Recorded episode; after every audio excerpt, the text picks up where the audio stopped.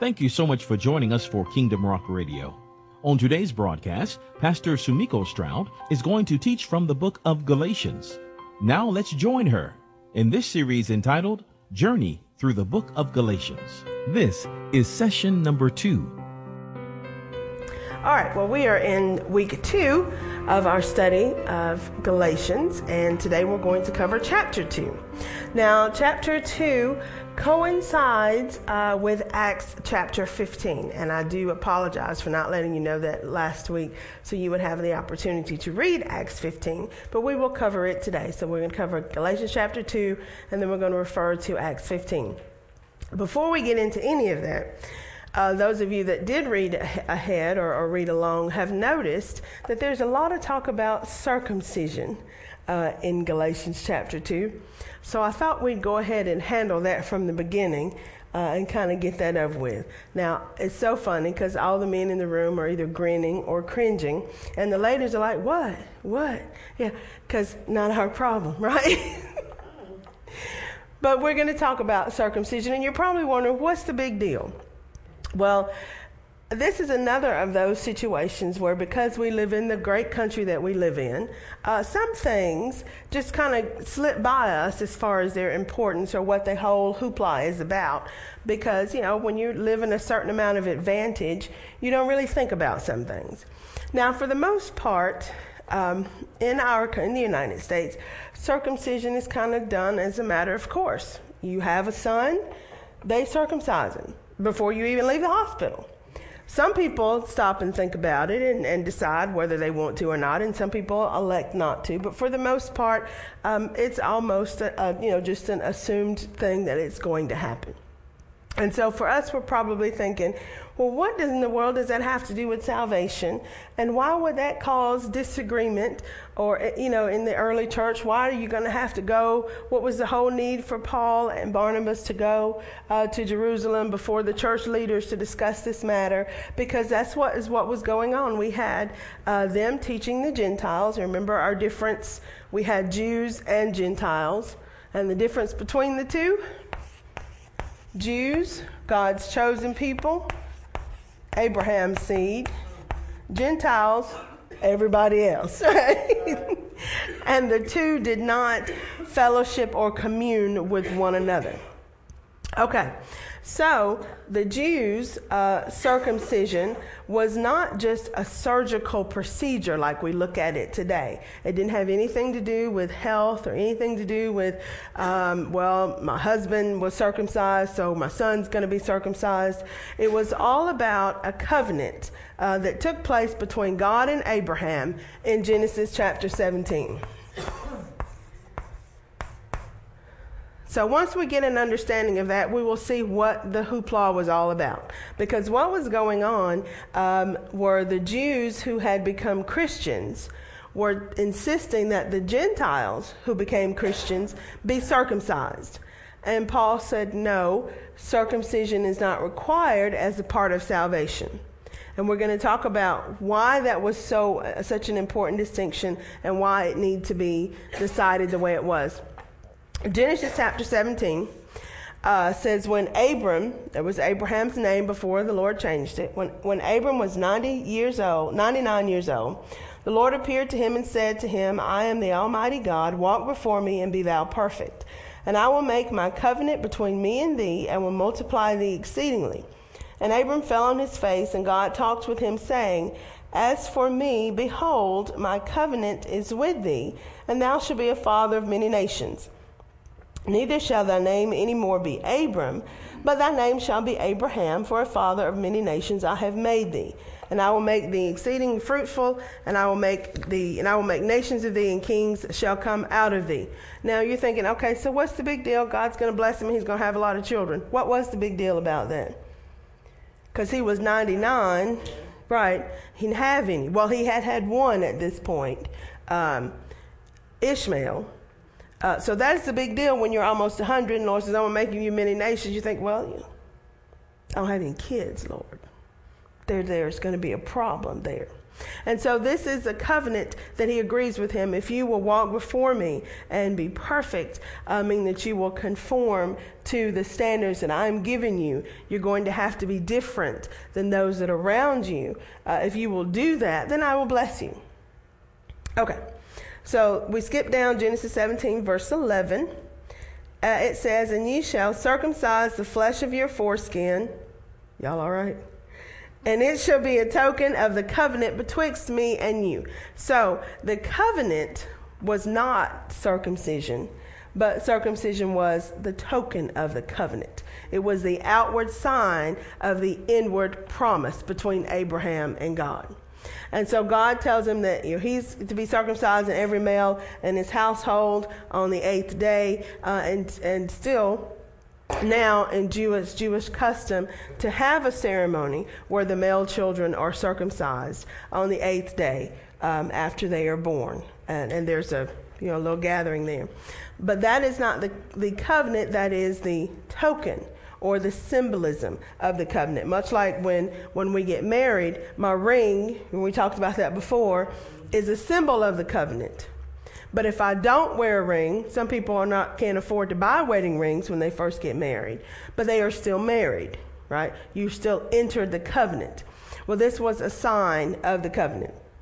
So when the Jews uh, were telling the Gentiles, you're going to have to be circumcised, uh, they weren't just talking about the physical act of being circumcised. What they were in fact saying is that you are going to have to come under the entire Jewish law to be saved.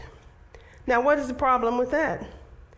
Is that we've already discussed that the law, although it could show us that we needed salvation, it could not reconcile us to God the way we needed to be. What did that? The work of the cross. So, in effect, it was saying that the work of the cross was not enough. It was taking away grace. It was telling them, okay, yes, you believe in Jesus, that's all well and good, but you're going to have to come under and do all of this that we've been doing uh, in order to be born again. And that's where the problem lied. So sometimes we have to be careful. Some things that may seem like a simple act of, well, okay, you just need to have this procedure done. Well, we need to stop and think about what does that procedure mean? And what they had lost track of, the fact that although that this was a physical thing that they were undergoing, it was to symbolize a relationship between Abraham and God. Okay? We all together? All right.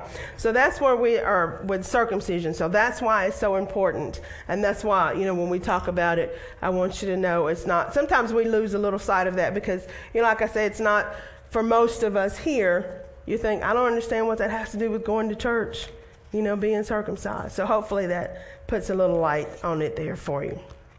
Okay. So now, as we talked about last week, uh, Paul is teaching and uh, preaching to the Gentiles, and he's teaching them grace, uh, and he's teaching them being justified by faith. And we talked a lot about that in Romans as he went through and led and outlined the plan of salvation. But what was happening was after Paul was establishing churches and he was getting people where they needed to be, then there was another group that was coming in and saying, Paul is not giving y'all the whole story. You, yes, you do need to believe in Jesus to be born again, but there's more that you need to do. And Paul had pretty much had enough. And so he says, okay, once and for all, let's go um, to the church leadership, the church elders in Jerusalem, and let's sort of get this thing uh, nipped in the bud uh, once and for all. So now the, the, the pillars of the church, as we would call them, or our church leaders, are Peter. We remember Peter, don't we? And John and James. Now, this is not the Apostle James, this is James, the brother of Jesus, who did not believe that Jesus was the Messiah while he was alive, but did after the crucifixion. And he's also the author of the book of James. So he got good and saved, you know, afterwards. And so these uh, gentlemen here are considered like the, the eldership or like the pillars of the church. And so, Paul, who are players here, we've got Paul, and working with Paul is Barnabas. We talked just briefly about him last week.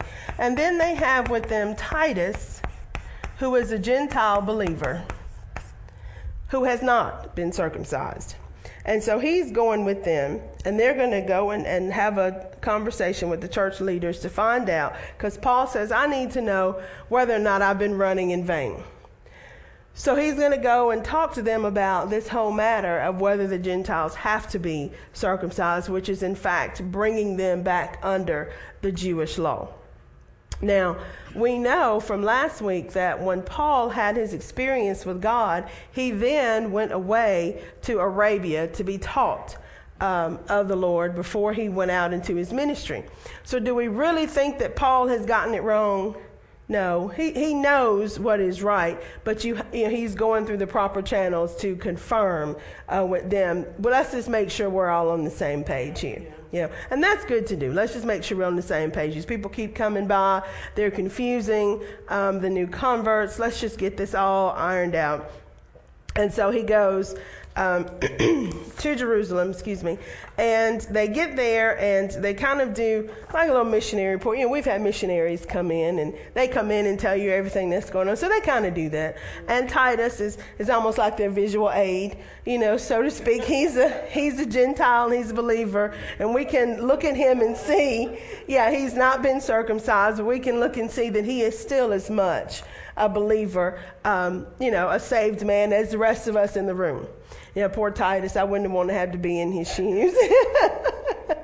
Because if things doesn't go the way they hope it was, there, there's going to be a little something he was going to have to experience, right? And so they go and they give their report. They are welcomed, um, and of course, they Peter, John, and James agree that you know it is the grace of God, you know, wherein we have believed.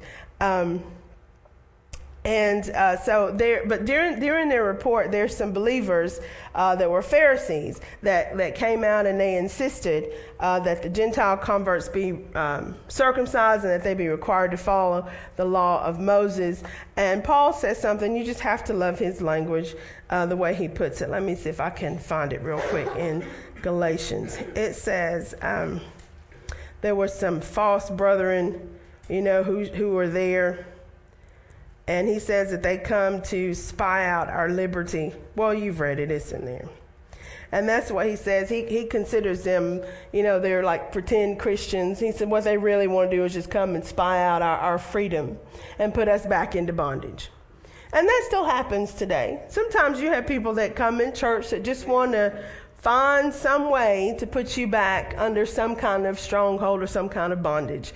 And Peter responds, um, to them or to, to the congregation or to the group.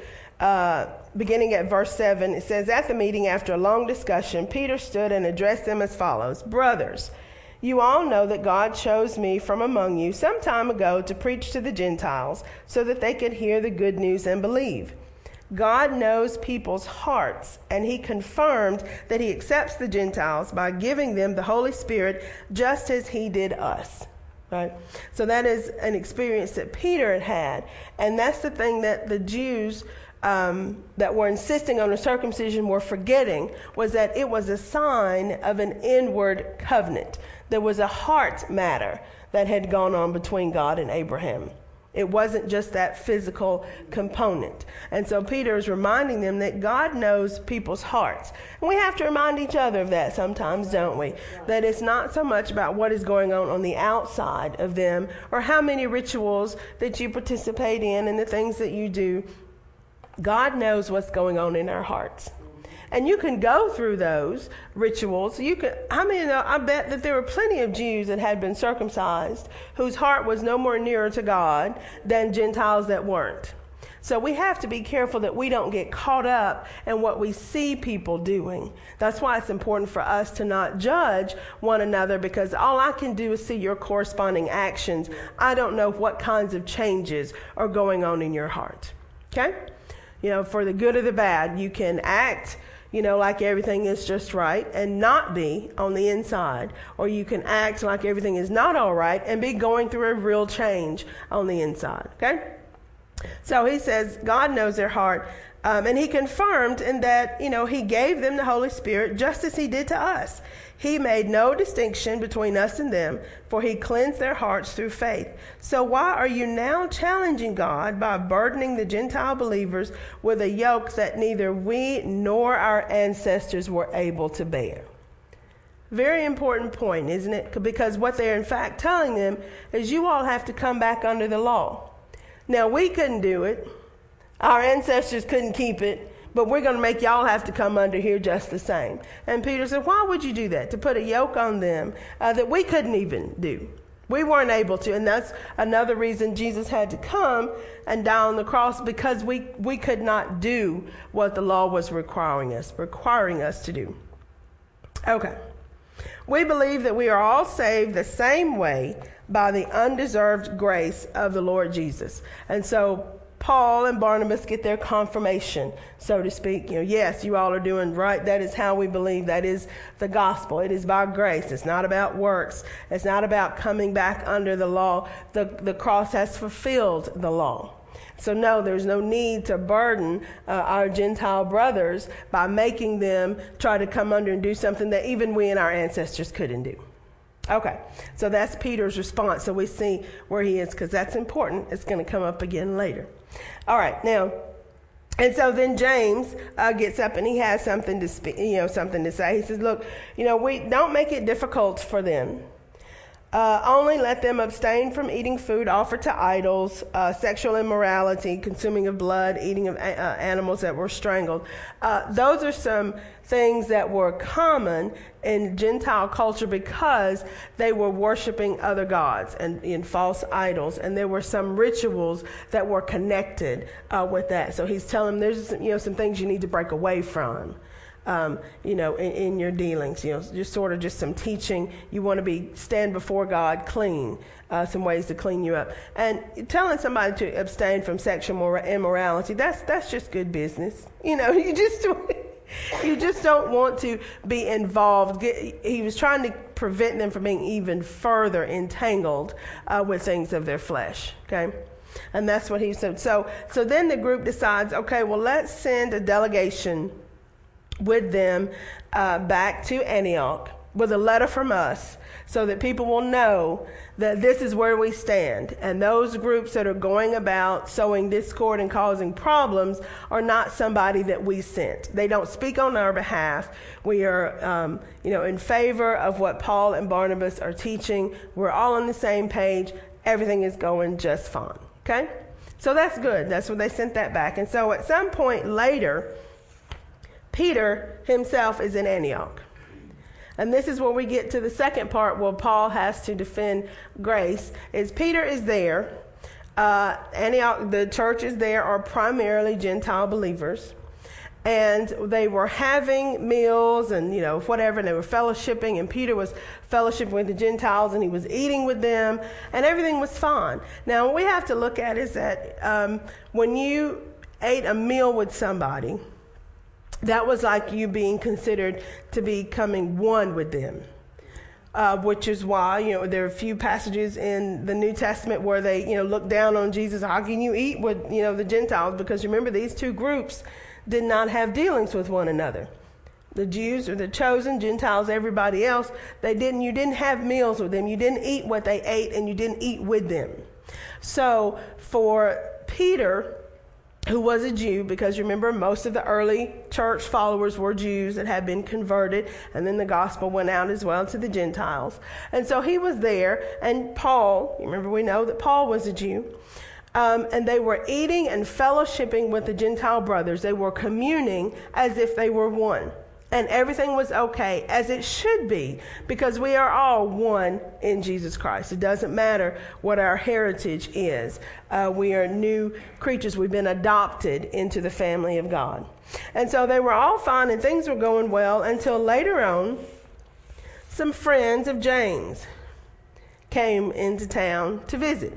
Now, have you ever been, uh, and it's uncomfortable, but have you ever been in a group where there'll be somebody that may be popular or maybe a little bit, you know, higher standing in the community or whatever than you.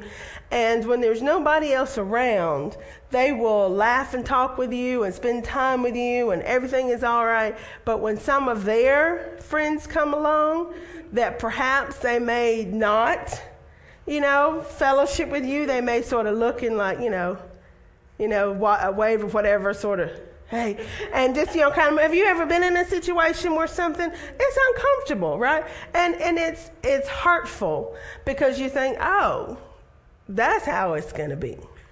I'm okay when there's nobody else around.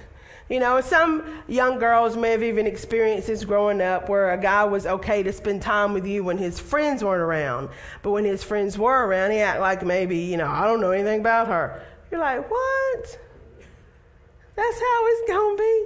Well, that's what Peter was doing. When those, when his, you know, fellow Jewish brethren came to town, then he got up from the Gentile table and went over and sat with the Jewish brethren. Now remember, we are in positions of leadership. So when we do those kinds of things, the other Jews looked around, they were like, well, Peter ain't going to eat with him. I ain't going to eat with him. So much so that even Barnabas, one of the dudes that helped to set up the church. was like, well, I ain't eating with them either then. and so now you've got the Gentile brethren thinking, well, now what's wrong with us? I thought everything was fine, but now the Jews won't have dealings with us. And so, do we, is there something we need to do? Or, you know, what's going on? And you just gotta love Paul, you know, somebody that speaks their mind. And I just love the way, you know, he just, he puts it. So Paul uh, confronts Peter and he says, and I have to find it. Y'all give me a second to find it. Where is that verse where he says he withstood him? Is it, where is it? Okay. 11. Okay. Is it 11? Yes. But when Peter was come to Antioch, I withstood him to the face because he was to be blamed. Now, you just got to love somebody like, oh, wait a minute. Paul looked around, he was like, wait a minute. This is not right. Now, sometimes we'll look around and see stuff. You see people doing stuff they don't need to be doing. You think, that ain't right. I can't believe, you know, you just get to a corner and whisper, I can't believe they did that. You see what they did? But Paul was like, wait a minute, I'm not, I'm not having this. So to Peter's face, he's like, wait, brother, you're just wrong. You know, and everybody's in the room. You're just wrong for that. Now, how you going to, you know, be up in here with us and you going to eat with us and all going to be fine and then the other people come from, from the north? Yes. They come and north or south, 300 miles difference, whatever, it's in there. The other friends come to town and you go out like you, why you going, we, ain't go, we can't go out like that. Right? And so Paul is telling him, he's like, look, Verse 14 says, And when I saw that they were not following the truth of the gospel message, I said to Peter in front of the others, Since you, a Jew by birth, have discarded the Jewish laws and are living like a Gentile, that's a blast. It's like, man, you was just eating over here with us the other day. So if you're a Jew and you're going to eat pork with us last week and not act like a Jew, so how now is it today? Um, that you want the Gentiles to follow the Jewish traditions, and you aren't even following them. But now you got to love, too, the fact that Peter is, with a, is able to withstand a rebuke. We don't get Peter's reply, but we know that he got his act together. You know, but later on we can see how he gets his act together. And so let that be a lesson to us. Nobody likes to be rebuked, but wrong is wrong. And so you got to be thick skinned enough that when somebody steps and withstands you to your face and say, look, dude, hey, you're not even doing what the gospel says do. So now how are you going to act this way one day? And then act, you're leading these people astray because that is what Peter was doing. His actions, although that may not have been his intent, people were watching. And what he did caused a ripple and could have caused a very ugly split in that ministry. And we can't sacrifice God's people for one person's feelings. So if somebody has to stand up and confront you, and it's like, you know, because Peter's a leader in the church, and it doesn't say he pulled him to the side and said, you, you don't need to do this. you know, and let Peter, you know, just sort of quietly ease back over to the Gentile side of the room. Sometimes, if you do the do openly, you have to be rebuked openly. Respectfully of course. And that's what paul does is he lets him know. He doesn't just get up and say you just wrong for that. No he brings to mind to remembrance and lets him know, you know, what is going on. And that's that whole passage there from uh, verse 14 uh, to verse 21. And you can read that if you haven't already. It reads really well in the New Living Translation. If you have that, uh, breaks it down a little bit better. And Paul says, you know, hey, I, I died to the law. You know, we've talked about that before. When we are, if you're dead to something, you don't go back to it because that means you got to dig it up out of the grave, take it out the coffin, dust it off, you know, and say, okay, and put this back on. And Paul says, I'm not doing that. I'm not putting the law back on. It was not effective for what, what we needed. It, it showed, it was effective for its purpose in that it showed us we needed more, but it couldn't give us more. So I'm dead to that now. I have liberty in Christ. And I'm not going to go back and dig that up and put it back on. And what you're doing, Peter, is in effect telling us that's what we have to do. And that's not right. Because remember, we know how Peter believes, don't we? Because he just said it when Paul was there at the Jerusalem council. So this was an opportunity for Peter to walk out what he taught. And we have those opportunities, don't we? Because it's easy to get up here and say something if you're teaching a Bible study or if you're just sharing the Word of God with somebody. But it's more challenging when you are hit in the face with having to live that out. And that's what was going on here is that now Peter had the opportunity to express in his actions that he truly believed that the Gentiles were just as much his brothers, uh, the Gentile believers were just as much his brothers as the Jewish believers. And that was overcoming a lifestyle of thinking and behaving one way that now you've got to do something a little different. And Peter had had a problem with that before. When the Lord told him to go and fellowship with Gentile believers, Peter was like, Hold up now. You know, you God and all, I believe you saved us all. But, you know, and that may, we may have that. What if God tells you to go and spend some time fellowshipping with somebody that you think is beneath you? Because whether we want to admit it or not, we could probably all think of a group of people that we think is beneath us. And you may not be proud that you think that, but there may be some people that you think, oh, I got to hang out with them now.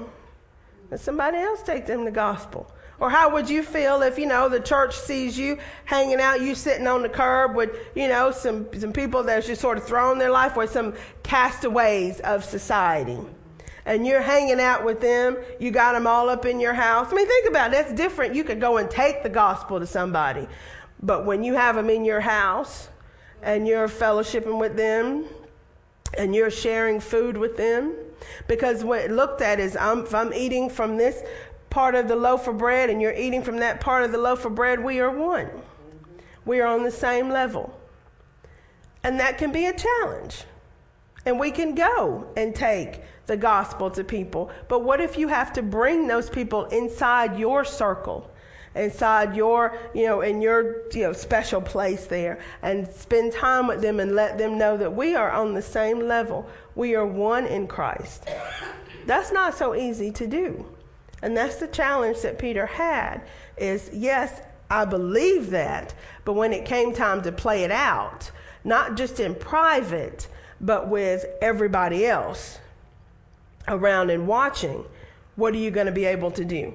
And I know that he had to be grateful that he had somebody that cared enough about him to stop him in his tracks and say, you know, that's wrong. You know, Peter, you're, you're behaving wrong.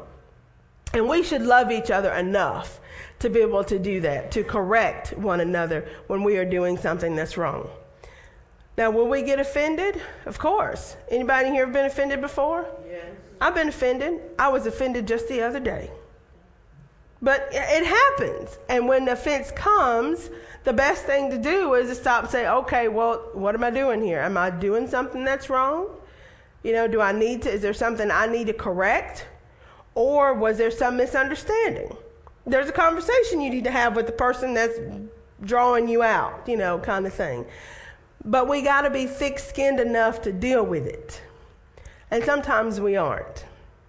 And I don't know how we got to be so wimpy, but sometimes you can take some of the strongest people, and once they get saved, they just get so wimpy. I don't know what is going on. But we have to be mindful that, you know, hey, people's lives are at stake. And if I'm doing something that's going to cause a brother or sister to fall away, if I am going to take away their liberty and put bondage on them, because that's what his actions did, we can't just do what feels good to us. I may have to be a little uncomfortable to keep uh, someone else from having to go from liberty to freedom. Now, that's not me being in bondage to keep them out of bondage, but that's me being a little uncomfortable to keep them out of bondage. You see, there is a difference. And so we have to be mindful um, of that. And so that is what goes on in Galatians chapter 2, as we are reminded that we are all saved by the grace of God. It's undeserved. There was nothing we could do to earn it, right? And we don't take that liberty and then put strings on people to pull them back under the law. We don't put them back in bondage. Uh, you know, we, we are all free in Christ, and we all need to stay free in Christ.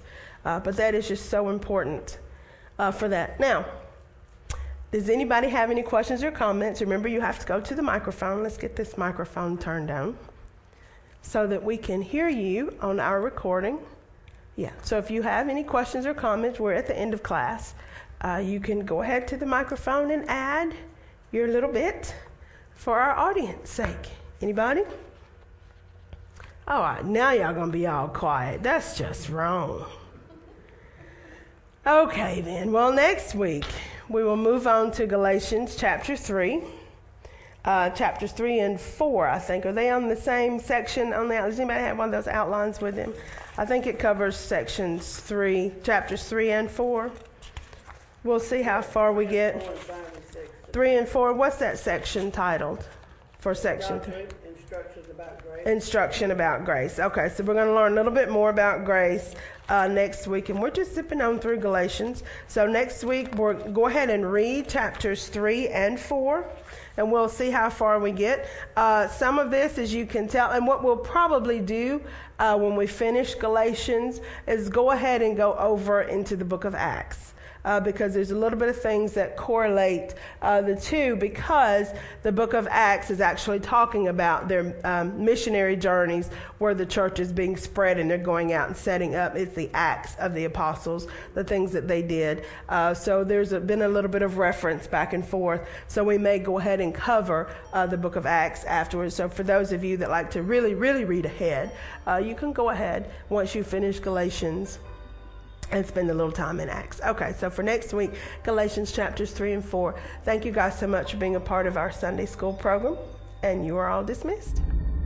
We pray that you are richly blessed by today's message. We would love to connect with you. Just go to our website at kingdomrock.org. You can become our friend on Facebook or follow us on Twitter and subscribe to our YouTube channel and a whole lot more. Right there at kingdomrock.org. We would love to hear from you. And if you're in the Bremen area, please stop by and join us every Sunday morning. Sunday school is at 9 a.m. and Sunday morning is at 10. Wednesday night we have what's called Hour of Power. It starts at 6:30 p.m. All are invited. We're located at 180 Helton Road in Bremen, Georgia. Give us a call at 770-537-1933. We would love to hear from you. And if you have a prayer request, by all means, please log on to our website at kingdomrock.org and click on the prayer page. Until tomorrow, remember that Jesus is Lord. Choose Him as your Lord today. Only He can make a way.